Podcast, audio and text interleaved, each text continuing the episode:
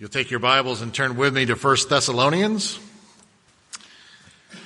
We have finished our study on the life of David and now turn to this New Testament books, both of them. We'll be looking at 1st and 2nd Thessalonians through the year and then Proverbs uh, during the summer. And so we're going to be looking uh, again at this letter from uh, Paul to the Thessalonians. And as uh, John has already read for you, we've got a little bit of the background from Acts 17 and so what's happening here is that Paul has come. He's, he's on a second missionary journey. He's out planting. He's on uh, the road of travel that says shaking up the Roman Empire because it's made everything so much easier to accomplish. And so Thessalonica is kind of right in the middle. And so Paul and Silas and Timothy uh, go to Thessalon- uh, Thessalon- Thessalonica. Thank you. Um, they go to the city and they go to the synagogue and they begin to plant this church. And so he ends up planting this church um, in about three weeks. And he so shakes up the city that again, as you've heard him say, they've turned this, the world upside down. And so uh, in the midst of that, they've gone and they've actually gone to Jason and Jason was the one who was housing them. And they went to him and said, Hey, bring him out. We want to um, abuse him and arrest him and they had already kind of hid them. But Jason had to put up uh, money, actual money to, to the officials in the city and said they will not come back and disrupt the city anymore. And so Paul and Silas and Timothy leave. They go to continue to plant churches uh, other places, but it's still a concern on their heart. And so what they do is they send back Timothy to Thessalonica to speak to the Thessalonians. And so uh, what we get is that kind of a relationship. And so I want you to understand that again, Thessalonica is on this uh, trade route. And so it's become this great city. So it's on a port. So there's great fishing and there's great trade that's going on. And so the whole world is coming to them. And so it's a, it's a Roman um, province, but they get to rule themselves, which is kind of abnormal. There's not an occupying uh, uh, army that's there at the moment. And so it's polytheistic. And so again, if you would have just added Jesus to the pantheon, I mean, they're close to uh, Zeus and all these kind of things. If they would have just added Jesus to their list of gods, it would have been completely different. But when Paul goes in there and says, I'm here to tell you about the way, the truth, and the life, and we have found the Messiah and his name is Jesus, he is the Christ and people began to believe and have their lives changed, that's when the world got turned upside down. When they said, hey, we're not going to bow down to Caesar because he's not a God. There's only one true God. And so again, we live in a day very similar, don't we? Everybody talks about spirituality. Everybody's okay with you being moral. Everybody's okay with you believing in God. Just don't talk about Jesus because Jesus is the thing that messes things up. So we find ourselves, so uh, hopefully as we begin this study, I hopefully you're encouraged. You're encouraged to step out and you're encouraged in the gospel. And I want it to get bigger for you, not smaller. So hear these words of the Lord to you, and then we'll get studying our study. To the church of the Thessalonians in God the Father and the Lord Jesus Christ, grace to you and peace. We give thanks to God always for all of you, constantly mentioning you in our prayers, remembering before our God and Father your work of faith and labor of love and steadfastness of hope in our Lord Jesus Christ.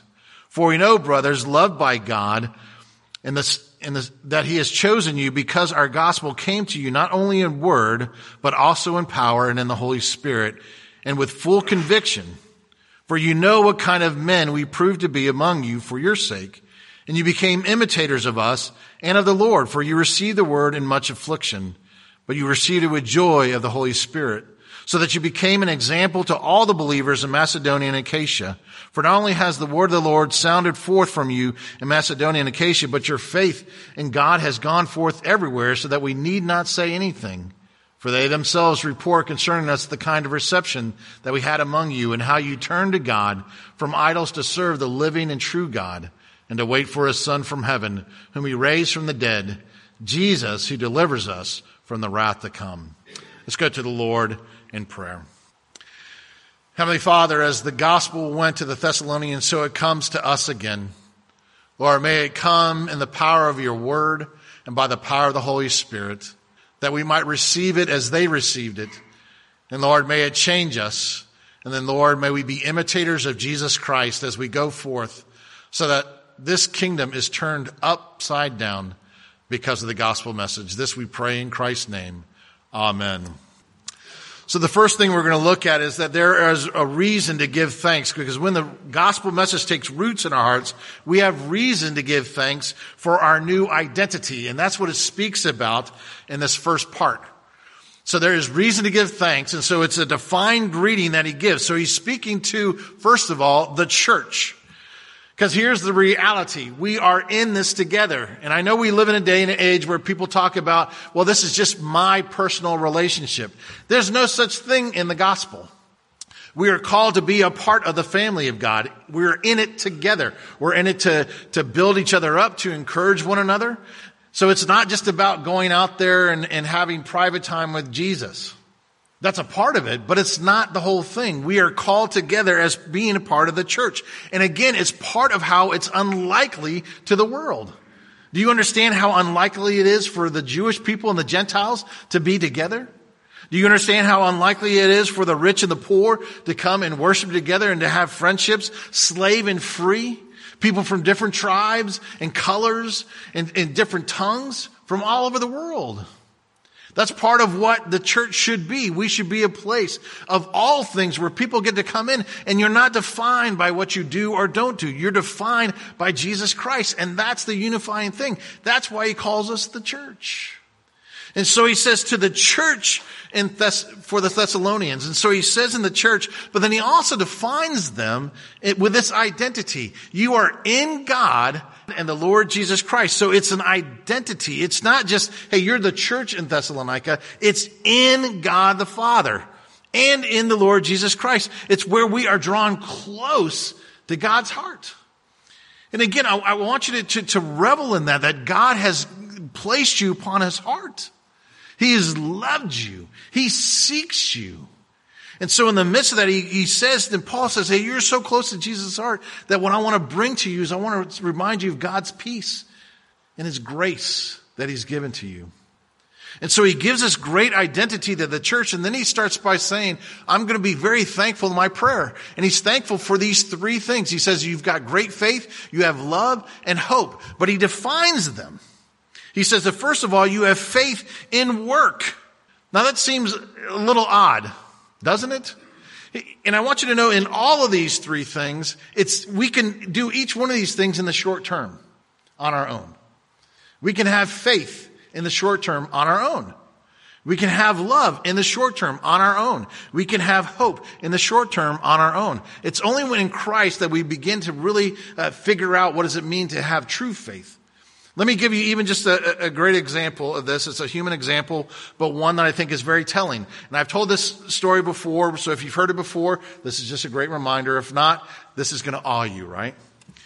So it's about the, the great Blandini, a real person who used to walk over on tight ropes, and he did it uh, multiple times over the Grand Canyon, not the Grand Canyon, um, Niagara Falls. Sorry, a little bit bigger, different size. Anyways, he goes over Niagara Falls. And he was someone who did it in such a way that he would stop in the middle. He would sit down. He would make himself eggs, eat the eggs on the tightrope. He would um, put people, uh, brought a wheelbarrow and had things in the wheelbarrow and took it all the way across the rope and then back across. But he gets um, one time he does it where he crosses over and he begins to to pump up the crowd. Now, how many people believe that I can uh, go across this rope with someone on my back? Oh yeah, you can do it, Blondini. You can do it. You're the greatest. You're the greatest. And he's just like, yeah, I can do this. Now who's going to get on my back? And the crowd goes silent. Now his publicist actually does come out of the crowd, gets on Blondini's back, and for two hours they cross across the rope over Niagara Falls. Now, the only person who had faith and put it into practice was the publicist. See, we all talk a great game. I trust that God's going to do that. Really? Do you really put your trust and faith in action? Because when we do that, what it does is it directs our full attention to Christ into heaven. That's why Jesus tells us, keep our eyes focused on Him, not the world. What did he tell Peter when he got out of the boat? Quit looking at the waves. Quit looking at the tempest. If you would have just kept your eyes where they're supposed to be, you would have walked on water and continue to walk on water. Oh, keep your faith in where faith needs to be kept. And so he says there's faith in work, but then he also goes on and says love, love is hard work. It's love in labor. That's what it says in the scripture. Hey, we're, so thankful that we praise you for your love and labor. Here's the reason. Because it's hard to love people. Again, in the short term, we can, we can all say, and you guys look nice. Okay. And you guys got dressed up and you're clean and you smell good. But what about when you don't? My face yesterday was at the, the bottom of someone's toilet trying to fix a, a little thing on their toilet. I'm just like, what in the world am I doing? My face is literally in a toilet for love. My mom used to um, try to guilt me with this song. I don't know if you guys heard it, and I don't know who, who sang it. For her, it came from Tammy Faye Bakker that I used to joke her about. But she would talk about this song called The Cost of Real Love is No Charge. And it talks about this young girl who goes in and says, you know, for mowing the grass, for making my bed, um, for getting good grades, all these kind of things. Here's what it costs. It costs you $14.75. And the mom turns the paper over and starts to write down, um, for carrying you in my womb for nine months, for wiping your nose, for making your meals, for doing all these things, for, for loving you. It's no charge to you. And then it says, you know, the girl flips the paper over, paid in full, and they cry, and it's a big thing. Okay? But the reality of the story is there.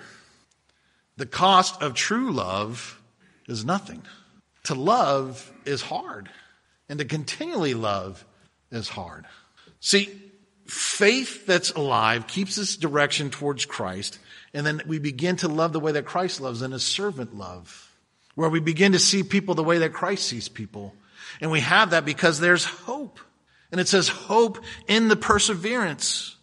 Because here's the reality. See, our hope starts at the resurrection of Jesus Christ, and it's not going to end until he comes back.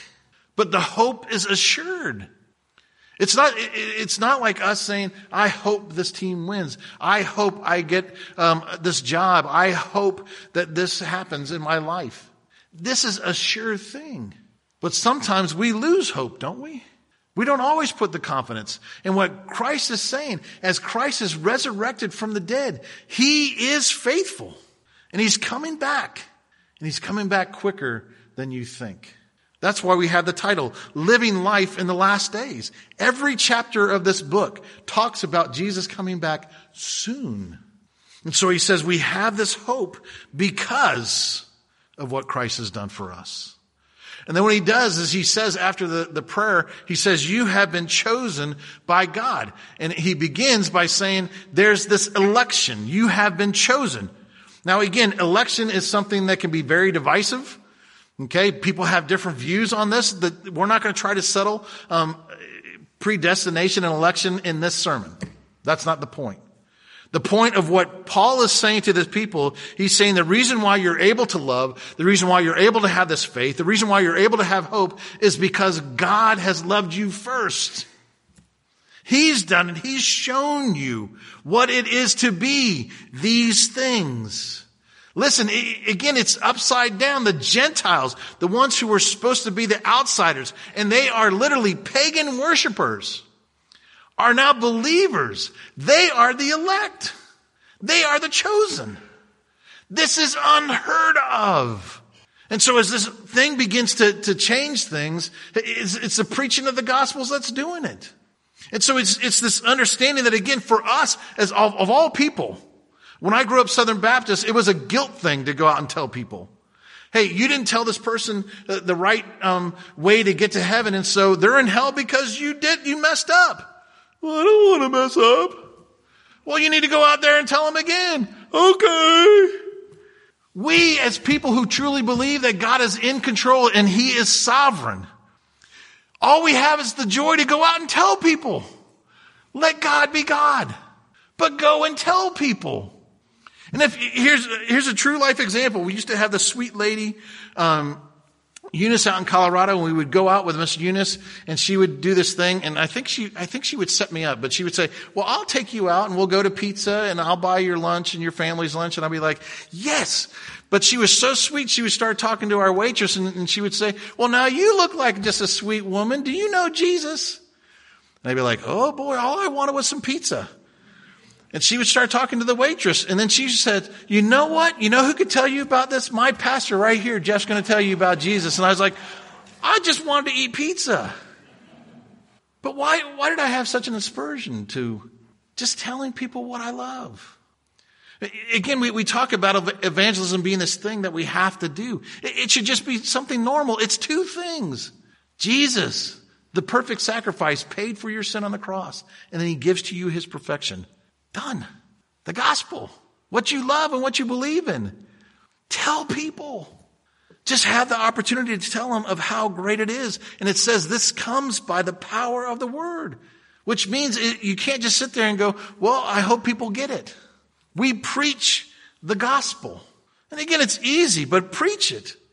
And the reality is, is that these people, these Gentiles, and it says that the women that were there, everybody who shouldn't have been uh, listening to the gospel and being changed were being changed. And they heard the gospel message and they began to listen, suffer for it. They're suffering. And they're suffering because they've heard the word. But listen, I want you to understand that the power of the Holy Spirit changes you. And so what happens is in the midst of, of afflictions, He comes and consoles you. Again, do I understand how that happens? No. Do we have that, that power all the time where God brings comfort? But if you've, if you've lived a while and you've been in the faith for a while, you have those moments where you said, I don't know where it came from. I don't know how I did it, but God gave me the means and the strength to get through this. Because He gives it to you in the moment. He doesn't make you into a super Christian. You don't get to rip your chest open and say, Oh, I've got my big C on, so I'm going to be super Christian today. We still struggle. We still um, go through a life and tribulations and afflictions. That doesn't change. The question is, is that the Holy Spirit ministers to us in the midst of it. So Paul is giving this identity to this church. He says, I'm praying for you because God is with you and he's become the greatest thing. And so how does this impact then? He says, well, what happens then is we become examples to all the believers. And so we're imitators of Christ, imitators of Paul, and imitators of Jesus. But he starts off and he says, one, you're an imitator of Paul, of them. Listen, the, the world wants us to be imitators of the world. Okay? The television sells us lies all the time, right?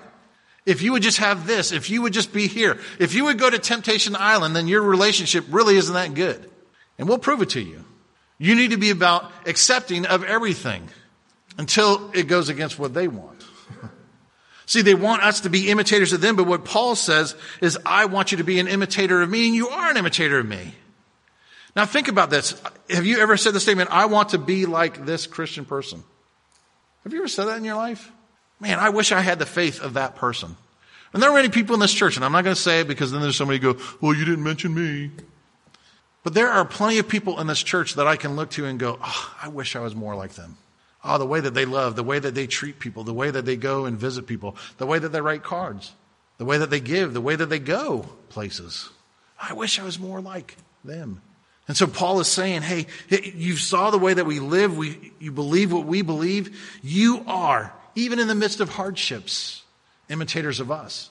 But Paul says more than that, you're an imitator of Jesus.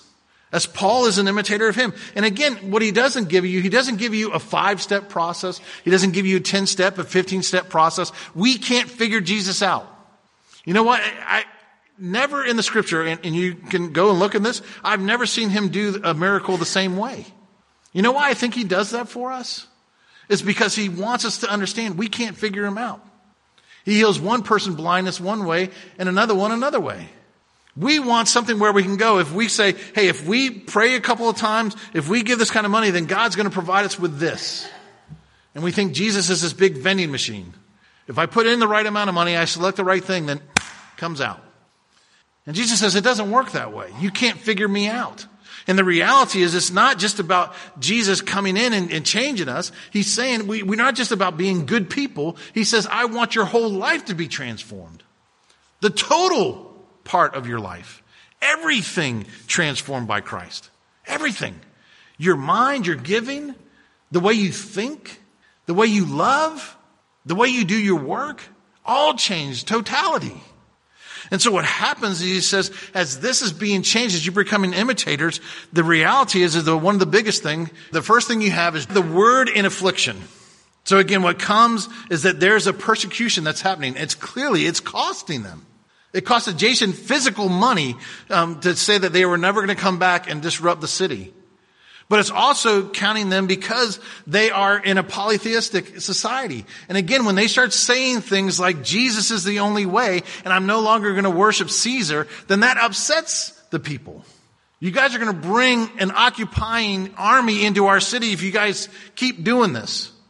If you want to be just spiritual people, that's okay. We can handle that because it doesn't affect anything. But when you start to upset the establishment, when you begin to upset the things that are going on, well, now we take notice. Martin Luther has a great quote. He says this, Jesus was crowned with thorns. Were we expecting the roses?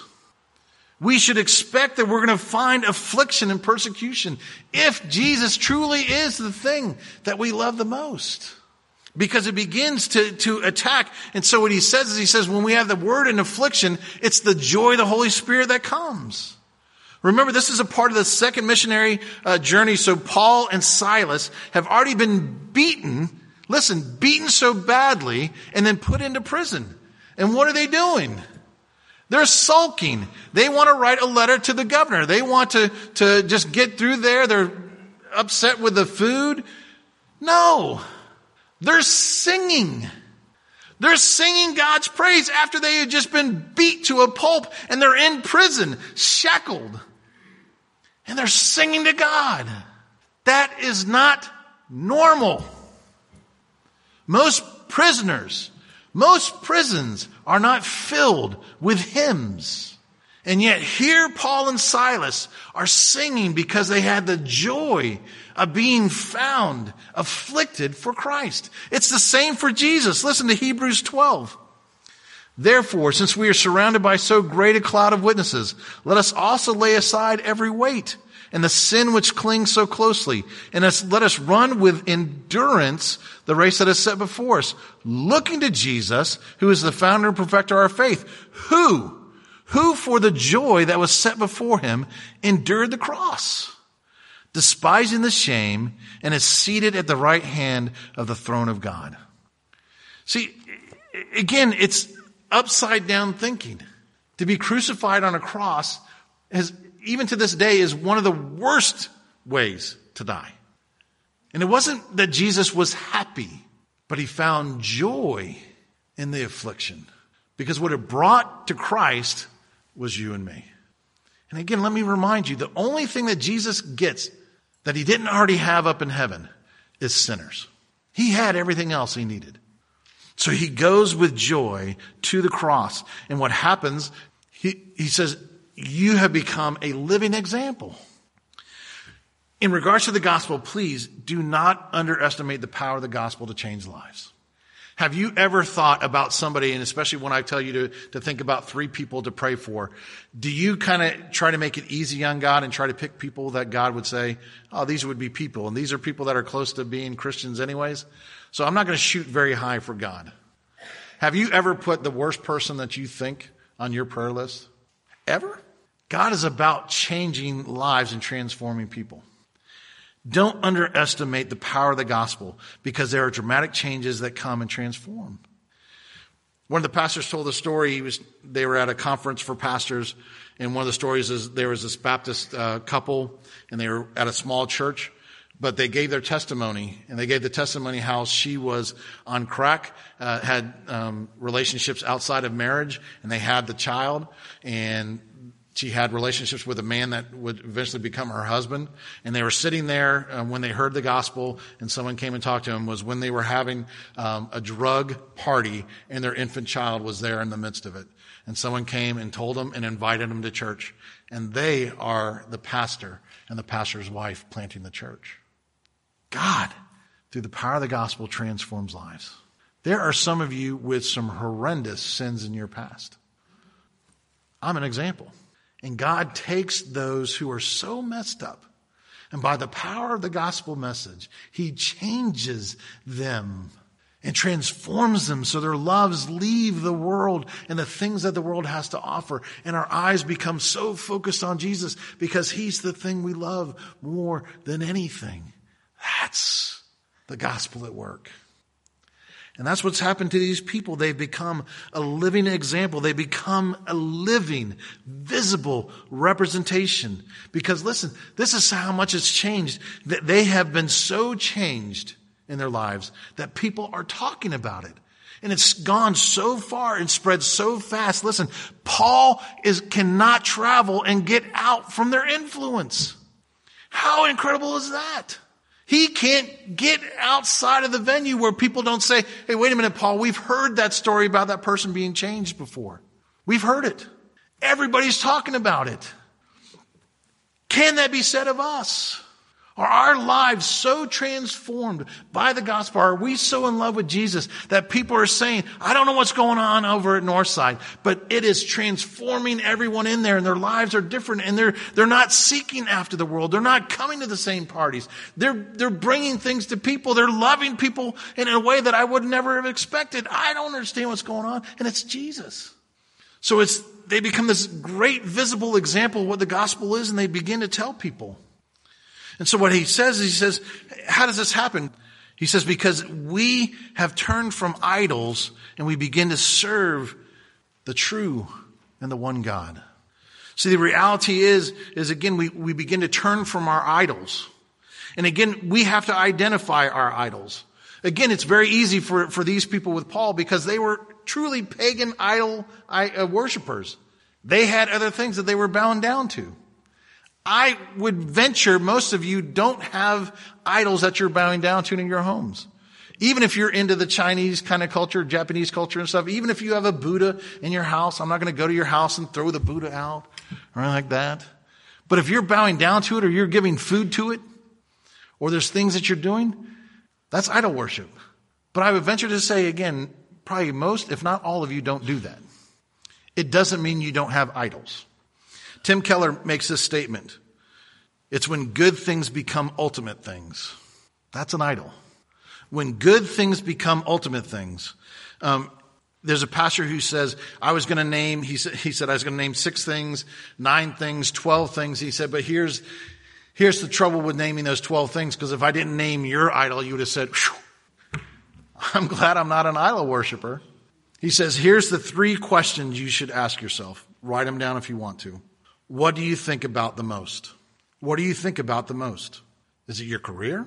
Is it your family? Is it your neighborhood? Is it your finances? Could it be even your ministry? What do you think about the most? And what do you find pleasure and satisfaction in? Because it could be even good things that replace Jesus. So what are you thinking about the most? The second question is this. How do you spend your time, your resources, and your energy? How do you spend your time, your resources, and your energy? Well, when I was a youth pastor, I used to say this, um, and I don't think kids do this very much anymore, but at that point, we had lockers. Remember you had lockers? Okay. And in my day, people used to decorate their lockers and all that kind of stuff. And I would say, whatever is pinned up or taped or magnified onto your locker, um, whatever's in your iPod at the time, that is your God. Okay? Whatever your checkbook says, whatever your calendar says, that will speak more highly to what you consider to be an idol in your life. So, what are you spending your time on? And then, third, the third question is what disappoints me? What disappoints me in life? What do I think I need to have to make me whole? He says, answer those three questions, and you just might find your idol. Now, here's the reality your idols might change. And until we die or Jesus comes back, the battle's never going to end. We've always got to be turning from our idols to who? The living and true God. The living and true God.